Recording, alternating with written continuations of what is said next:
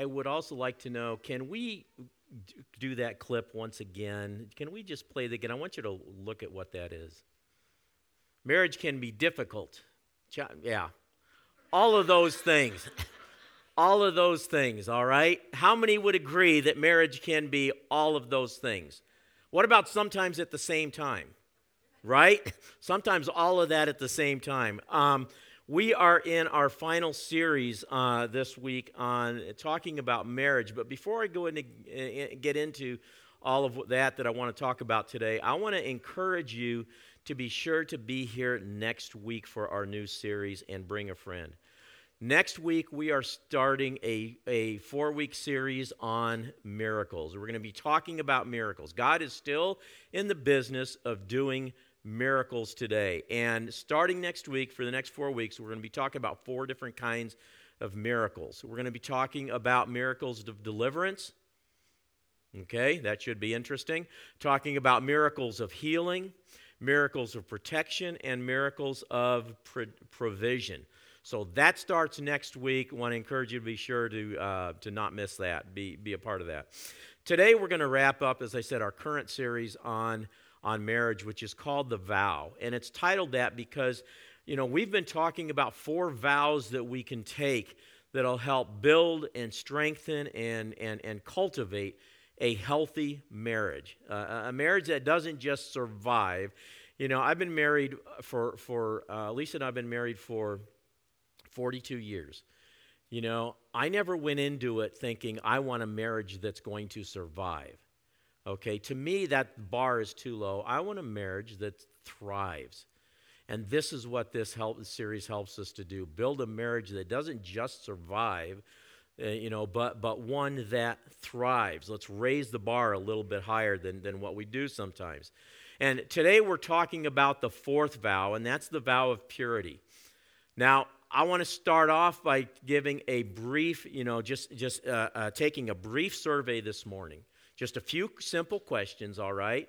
Um, how many are here that are either currently married or are engaged to be married or hope to be married someday to someone? Raise your hand high. Raise it up. Okay, okay. Uh, second question. Again, you can raise your hand high on this one. How many of you who are married or who hope to be married someday plan on committing adultery one day? Anybody? I saw one person start to move their hand, but it was just to put a bagel in their mouth. So, you know, okay. Like, I started to sweat on that one. Okay. Uh, third question How many who are married or hope to be married one day plan on becoming addicted to pornography? Okay, okay. Again, somebody was reaching for something, but I don't think that qualified as their, as their hand going up. No one. No one. You know, and, and yet all the stats would suggest that there are a number of men and women here who are addicted. Last question. How many are glad this is the last question? Okay, you can it's safe to raise your hand on that one, okay? last question. How many here who are married or planning on being married, plan on having an emotional affair someday. that was awful close. You got to listen close. It was a, it was a half mast, then uh oh, an emotional affair someday. Whew. Oh my gosh. Uh, yeah, yeah. Think, think. Good job on pulling it down quick, though. You're awesome. Um, it's interesting, though. Nobody raised their hand, at least not fully. Nobody raised their hand because nobody goes into marriage with an intentional plan to sabotage their marriage with sin. Is that right? Nobody goes into marriage with an intentional plan to sabotage that marriage. And yet, as we know, as we all know, it happens all too frequently. And our culture certainly doesn't encourage fidelity, does it? No, it, it, it doesn't. In anything, it, it encourages infidelity. Its values are different than ours as believers. We have different values, and it's important to keep that in mind. See, we often fool ourselves by thinking that a wedding ceremony is going to somehow have magical powers, it's going to change who we are. Oh, I could live like this and I could do all that I want and everything. And then, you know, boy, once once I get married then, then it's just everything just as it is supposed to be, right? And and you know it, it, suddenly changes. We think it's okay to, to to live how we want until marriage you know and you know you hear the the stories you know the one last fling before before the, the, the wedding you know actually takes place and and then you're tied down so to speak or whatever. And you know we think of those things and then suddenly you know the the uh, uh, uh, you know the wedding day happens we're supposed to be transformed into in, into different people and live differently without all the temptations and devi- desires that we gave into and cultivated, even sometimes, before we're married. We don't realize that it's difficult to build a marriage of righteousness on a, on a foundation of sin. And the way we live before marriage greatly impacts all areas of our lives, especially the marriage relationship. So today we're going to look at the vow uh, uh of purity. And once again, we're going to start, as we have in this series, by looking at Genesis chapter 2 in verse 24 and 25, it says, That's why a man leaves his father and mother and is united to his wife, and they become one flesh. Adam and his wife were both naked, and they felt no shame. Let's bow our heads and pray. Father, I pray that as we talk about this today, I pray that as we um, look into your word, Lord, we want to hear what you have to say to us today. So we open our hearts, we open our minds, we open our spirits, and we say, Lord, you come and share with us. Father, I ask you for the ability to communicate clearly the things that are on my heart. In Jesus' name, amen. All right. They were naked and felt no shame. Now, this was before the fall. Adam and Eve were in the perfect environment in the Garden of Eden. They had everything they could possibly want. There was not one thing that they wanted and they didn't have. They had a perfect relationship with God. They had all the food they needed. They had everything. Their relationship had no tension, had no stress, had no difficulty. Everything was great. Adam and his wife were naked and they felt no shame. Kind of like this. Let's say you've got uh, uh, you're having a group of friends over to your house for a barbecue in the backyard, and you're sitting there. You're at the grill. You know what? What? What, do you want on the, on your barbecue? Ribs. I'd like ribs. Burgers. You know some uh, Polish sausage maybe you know, some some hot dogs. And, I mean, you know, you got it all. You're just grilling away, and your friends are standing around talking. You got some over here, you know, sitting down, and they're just sinking their teeth into the juiciest watermelon. Oh my gosh, I can almost taste it. You know, and and you got someone playing a game of uh, uh, of jarts or something over here. You know that that game. I do they even still do that? Isn't it dangerous? You know. Yeah, kids get a hold of it, it's dangerous. And same thing with adults showing off. Hey, look at this. Anyway, you're, you're there and having a great time. All of a sudden, boom, the back door just flies open, and your two year old starts running around the yard stark naked.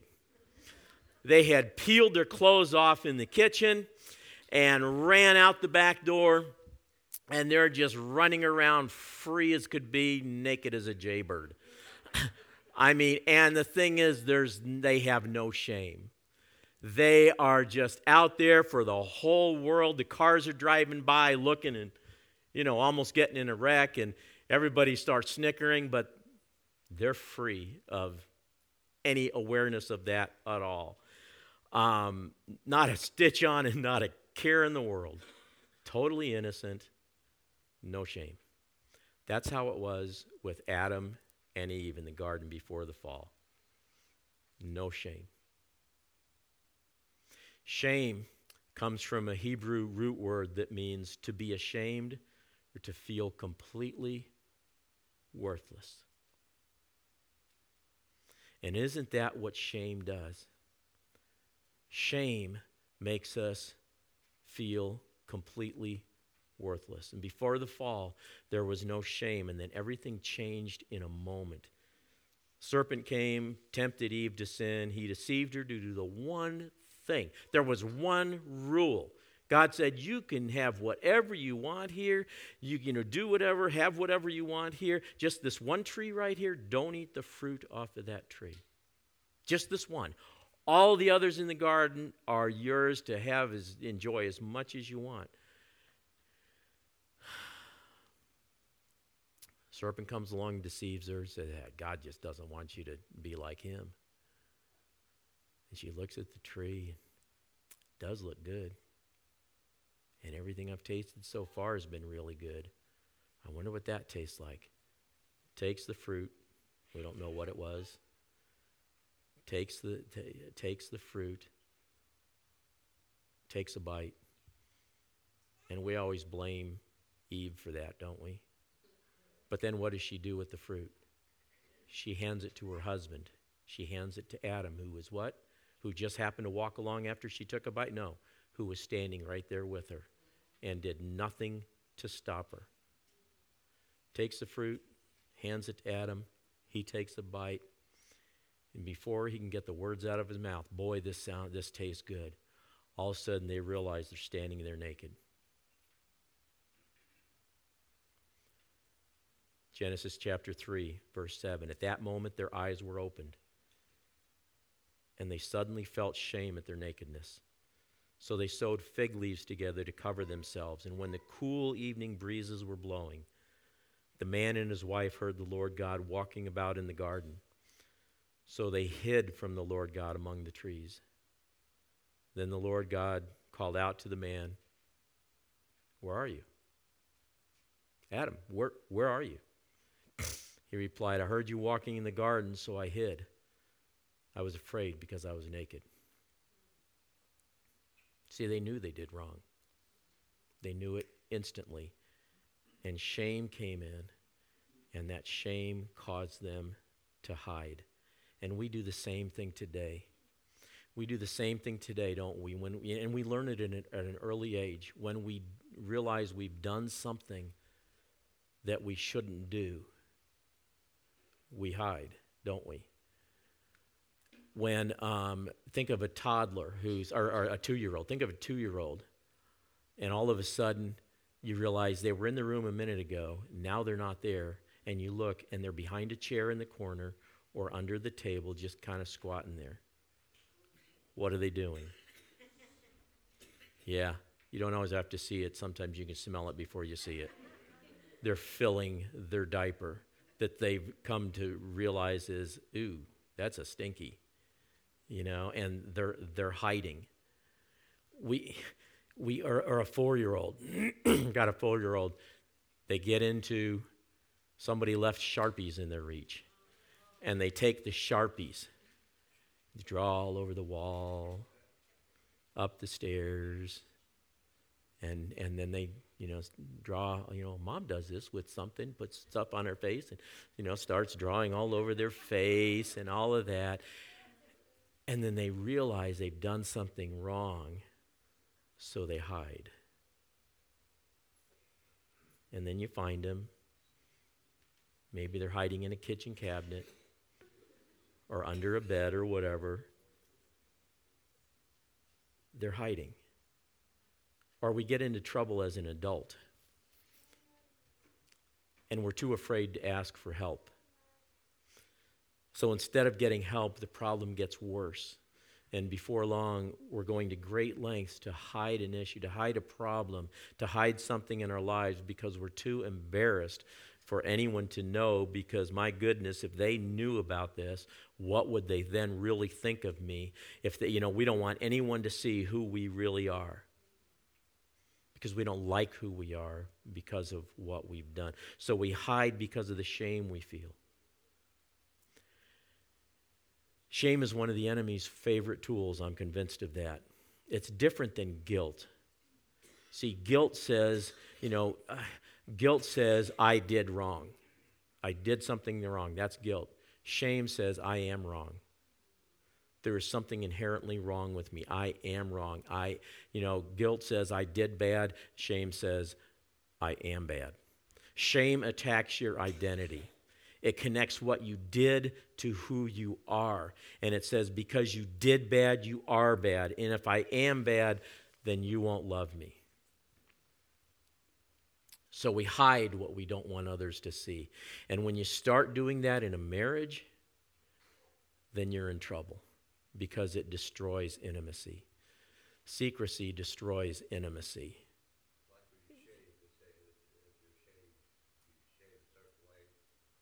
Shave a certain way? Uh huh. Yeah, because of their culture. The Jews would wear, you know, these long beards, and it was, you know, according to their laws and stuff, and you would cut that in half or shave it half off, and it was a, a symbol of cultural shame. So, you know, secrecy is the is the enemy of intimacy because it builds up walls and it closes. Uh, it, it, it, closes us up. And so this leads us to the fourth vow that we're going to talk about this week. But first, I want to review our vows to this point that we've talked about. Vow number one, first week, said, I promise God will be my first priority and my spouse will be my second. God's my first, my spouse is my second. Always, God first. Second vow, I promise to always pursue my two. Always pursue my two. I'm always going to be in pursuit of my two. Who's my two? My spouse. Doesn't stop when we get married, doesn't stop when you both say I do. You continue to pursue with words of affirmation and words of affection and so forth. Third vow, I promise our marriage will be, will, will be about we and not me. It's going to be about we and not me. We talked about that last week. And marriage is a covenant partnership with godly leadership and mutual submission. Now, if you're not familiar with that term, mutual submission, look up Ephesians 5:21 where it says submit to one another out of reverence for Christ. Submit to one another, okay? You know, we, we, we like to just say a woman submit. No, we submit to each other. In fact, the verse that says, um, and, and just, just back up a little bit. We talked about this last week. Ephesians 5:21 there's always been a question with scholars does this close out the paragraph in front of it or does it begin the next paragraph? And one strong argument for it beginning the second paragraph, where he talks about husbands and wives, is that when it says submit to each other out of reverence for the Lord, the next verse is the famous verse we've all heard about, you know, wives, submit to your husbands. The word submit is not actually in that verse in the, in, in the Greek, it is implied from the previous verse. So basically, and that's why I like the way the NLT, the New Living Translation, translates it. It says, submit to each other out of reverence for Christ. And he says, for wives, it means this, and for husbands, it means that. Talking about mutual submission and, and leadership in the home and so forth. Then our fourth vow for this week is this I promise to confide in you and not hide from you. I promise to confide in you and not hide from you because secrecy is the enemy of intimacy. Look at what the apostle Paul wrote in Ephesians 5 starting verse 8 says for you were once full of darkness but now you have light from the Lord so live as people of light. Now that's the NLT. The NIV says it even stronger. The NIV says uh, or the, the NLT says you have light. The, NLT, the NIV says you are light in the Lord. You are light in the Lord. And that's how we need to be thinking that we are light in the Lord. That's our identity. You see, when we come to faith in Christ, we are made new. It's not just a simple, oh, went in for an overhaul, went in for a tune up, you know, I got the latest upgrade, improvement, whatever. No, we are a new creation. We are a new identity. We have a new identity, but we don't always live according to what we are. We are new creations. That's how God sees us. But we often live like our old selves, who we used to be. So he says, live like who you are. You are light in the Lord. Now live like that. And then he goes on to say, For this light within you, produces only what is good and right and true. And that's the fruit that you want to see in your marriage. what is good and what is right and what is true. And then he says in verse 10 carefully determine what pleases the Lord. Take no part in the worthless deeds of evil and darkness, instead, expose them. It says, don't hide them. Don't take part in them. Don't hide them. Expose them. Open them up and let the light come in. You'll never find healing in the dark. If there's something you're hiding, something you're holding in, and you're afraid to share it with anybody, you'll never find healing in the dark. But in the light, there is healing. In the dark, you just empower the shame uh, to, to have greater and greater control over you. So the idea is to break out of the darkness. Don't let the darkness rule your life. You are light in the Lord. Walk in the light that you are and stop hiding and be the light that God made you. Ephesians 5 3 says, But among you there must not be even a hint of sexual immorality or of any kind of impurity. Not even a hint. Let the light chase every single bit of darkness away. Let it have no part in you. That's the way it should be. And we think of things a lot of times as black and white, right? Light and dark. But the reality is sometimes we, lock, we, we like to walk in this gray area that's between darkness and light this gray area. We walk in the, we, we, we like to walk sometimes in the, in the dusk, so to speak. You ever walk, you ever take a walk in the dusk? You know, it's, the sun's gone down, but it's not quite dark yet. And what can you see? You can see shapes and figures. You can see someone's coming toward you, but you can't really see who they are. You can't see colors.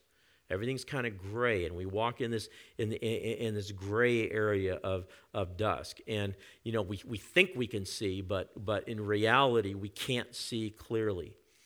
And when you're talking about purity in marriage, sometimes it can be just like that. There are things we say we would never do.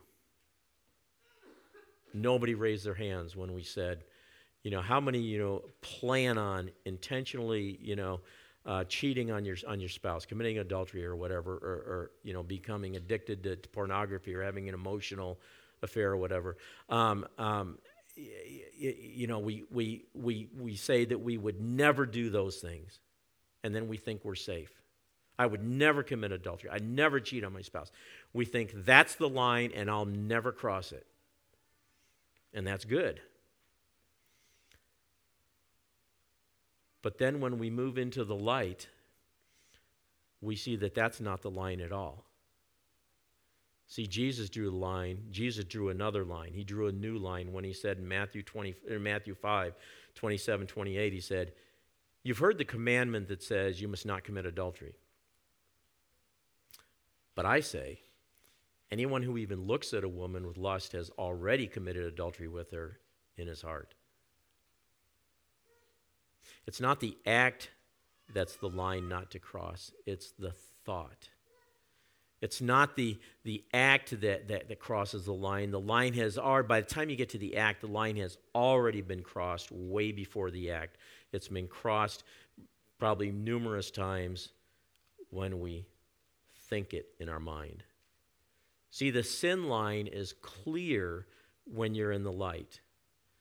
It's not so clear when you're walking in that area between darkness and light. And it's easy to trip over because it's not where you think it is. It's where you're not even looking, waiting to trip you up. It's like the the action is over there.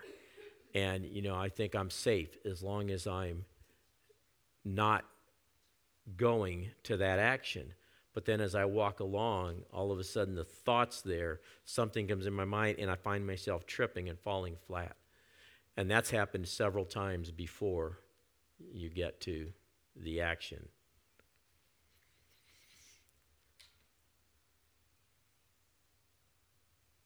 This room is a definition of quiet. Um, okay. Jesus continued by saying in verse 29 So if your eye even your good eye causes you to lust, gouge it out and throw it away. It's better for you to lose one part of your body than for the whole body to be thrown into hell. In other words, what he's saying is this He's not saying literally cut your hand or gouge your eye. He's saying be relentless about walking in the light. Be relentless about walking in purity, both in your marriage and in your life before you're married. Be relentless about it because how we live before we're married does have an effect on our marriage. Habits are hard to break. And, and, and, as we said, it's difficult to build a marriage of righteousness on a foundation of sin. Solomon was talking about uh, an adulterous woman when he said in Proverbs 5 8, and it's not to you know say anything about the woman, it could be a, a, a man that's a temptation, whatever, but, but he, says, Keep a path far from her, do not go near the door of her house. Says, Don't even go near the line. Don't even toy with the thought. Don't allow yourself to go there. Don't allow yourself a second glance. As you, as you, you know, as, as soon as that, that comes to your mind, you know, get it out of your mind. Don't try to see how close you can get to the line without ever crossing it, because before you know it, you'll trip and fall over the line. It says, don't even go near. But then the question is, and or you may be thinking, okay, I can handle not acting it out, but when, when it comes to my thoughts, how can I stay pure? Boundaries. Uh huh. Like the walls of Jerusalem were like boundaries. Yeah. So it's like, how can I, how can I do that? How can I keep from, you know, how can I stay pure? Especially in a culture that is so saturated with sex, with images, with with uh, you know just, just everything. It's everywhere you look and it's encouraged everywhere you look. We're going to look at king david's answer. Psalm 119 verses 9 to 11 verse 9 says how can a young man stay on the path of purity? Now most scholars believe that psalm 119 was written by king david and as he wrote this i'm thinking that maybe you know, he's probably thinking back to his time with Bathsheba, his sin with Bathsheba, where he commits adultery with Bathsheba, sleeps with her, and then because she gets pregnant, he tries to cover it up by bringing her husband in off the battlefield. He, he and, and, say oh go sleep with your wife. And he won't you know he says no my, my comrades are out there my, my friends are out there in battle. You know i can't go home to the comforts of home. You know so so he he doesn't. And then so anyway after like three nights i think of uh, uh of refusing that david sends him to back into battle with a sealed a sealed notice memo to be given to his commanding officer and says put uriah in the front of the battle right up against put him, put him in the front of the battle where the battle's the hottest then have everybody pull back from him signing his death warrant, saying, I want this guy dead, is what he's saying. And he does that because he's what? He's covering up, he's hiding. And he thinks, okay, now I got, I, I got away with it. He marries Bathsheba then. And, and he thinks he got away with it till Nathan the prophet comes to him and says, Not so fast.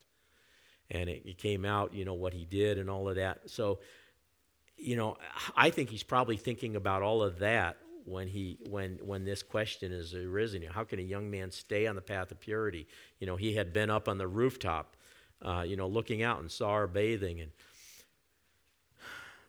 thing is his sin was brought into light and he repented of it and that's what psalm 51 read psalm 51 sometime that's the setting for that psalm is david's repentance now, later, as he writes this song, he's all too aware of his vulnerabilities as he considers the question how can a young man stay on the path of purity? How is it possible? How can it be done? He turns to the Lord and answers, By living according to your word. I seek you with all my heart. Don't let me stray from your commands. I have hidden your word in my heart that I might not sin against you. I seek you with all my heart. Think back to our first vow. I promise that God will always be my first priority and my spouse my second. God comes first. He's our first priority. We seek Him with all of our heart, and, and we don't let ourselves be drawn to other things. We need to be vigilant. We need to be relentless. We need to be ruthless when it comes to guarding our heart and protecting our marriage. Being totally honest and open with it, with, with, with, with your spouse. Being totally honest and open with your spouse. No secrets. Secrecy is the enemy of intimacy. The moment you begin hiding things from your spouse, the, then, then you begin to undermine your marriage. You know, Lisa and I don't have secrets. Been married 42 years. We don't have secrets. We both have access to each other's email, and we both have access to each other's phones. I know some people, they're so guarded with their, their phone or their email and their spouses and all that. You know, if you're in a marriage, you should be free and open with all of that. Free and open with all of that. The only exception might be if you're planning a birthday present or like I usually know what's being planned, but when I turned 50 and they presented me with that little seven week old uh, uh, dachshund puppy, Java, um, I had no clue. Okay, but that's okay. We, we, we can have that kind of secret. But other secrets, you know, who's texting who's, who's, you know, who's emailing who, and all of that, it's like, we don't have secrets. Not that we go through and read everybody's stuff, but it's available if we want. I don't question if she picks up my phone, looks at it, and she doesn't question if I pick up hers and look at it. No secrets. Secrecy destroys intimacy.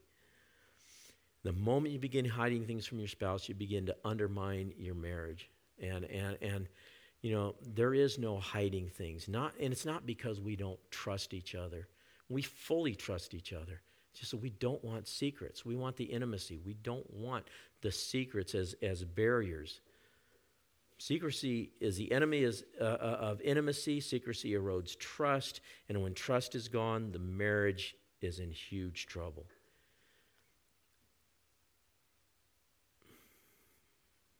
Say, well, I don't know how. I've got something I'm struggling with, and it's a secret, and I don't know how to let it out. I don't know how to share it. Find someone that you can share it with.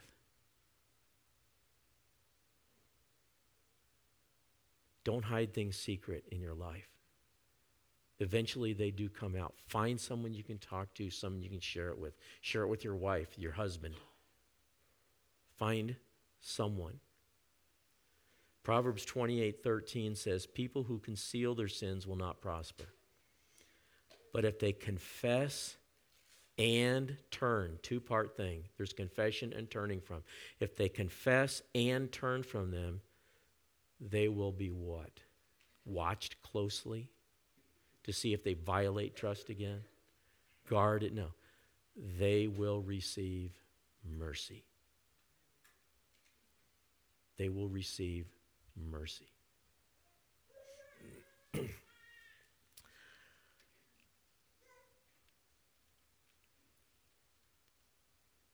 I want you to think about, if you're married, I want you to think about where is your marriage? What state of your marriage? Is it good? Is it thriving? Is it struggling? Is it gasping for air? Because wherever it is, it can be even better. If it's thriving, it can even be better than you imagined or hoped. If it's struggling, it can be put back on solid ground. If it's gasping for air, it can receive a fresh blowing wind of the Spirit again and be given new life. I want to invite you to join with me in reciting these four vows that we've talked about these four weeks. If you're currently married and you would, or, or, or you would like to be someday, if you would like to be someday, you can say this as a vow to, you know, that day in the future. If you're currently married You can make this vow in your heart now, but I want you to, to share with me. We've got them up here. And let's start. Let's say them together. Vow number one I promise God will be my first priority and my spouse will be my second. Number two, I promise to always pursue my two. Third, I promise our marriage will be about we and not me. And the fourth one, I promise to confide in you and not hide from you. Now, if you're sitting next to your spouse, I want you to join one hand with them. The other one just hold out in front of you, palm up. Because I want to pray. Father, I thank you for all of the many gifts that you've given us, one of which is the gift of marriage. Marriage was your idea, and it's a beautiful gift that you've given to mankind, and we thank you for that. We acknowledge it is a gift from you. Father, release blessings onto the marriages in this place today. Release your blessings, those which are and those which are yet to be. Bless them with unity, with oneness, with compassion, with understanding, with purity. Let forgiveness and healing flow freely. Guard and protect marriage from the attacks of the enemy. Surround the families, surround the marriages, and protect them from those attacks of the enemy. Restore what has been lost. Where things have been lost, Lord, just restore it. End the secrecy. Encourage and empower those that are hiding things secretly to be able to open up, bring them into the light, and receive mercy. Breathe life into husbands and wives, families right now, Lord. And Lord, to those who are here who are feeling the pain of loss through death or divorce, I pray that you bring comfort as only you can bring. I pray that you'd bring healing.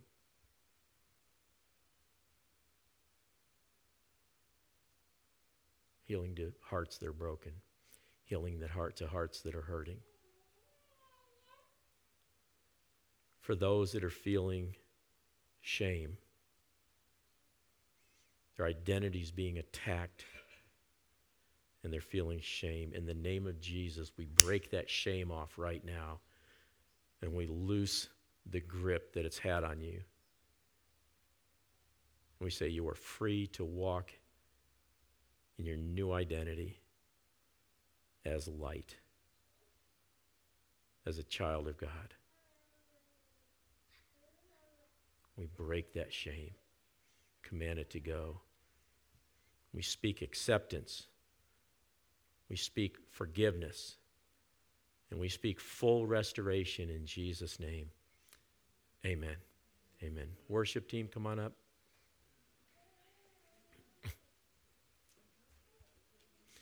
Next week, I want to encourage you. As we said, we're going to be talking about various types of miracles. Start our series next week, and I want to encourage you to um, to come and to and to bring a friend. Um, if they're on spring break somewhere, you know, down in Florida or whatever, just say, you've got to come back early just for this series. All right? How many want to do that? All right. That's what I thought. Okay. Uh, uh, ushers, go ahead and prepare yourselves to receive our tithes and offerings. Uh, uh those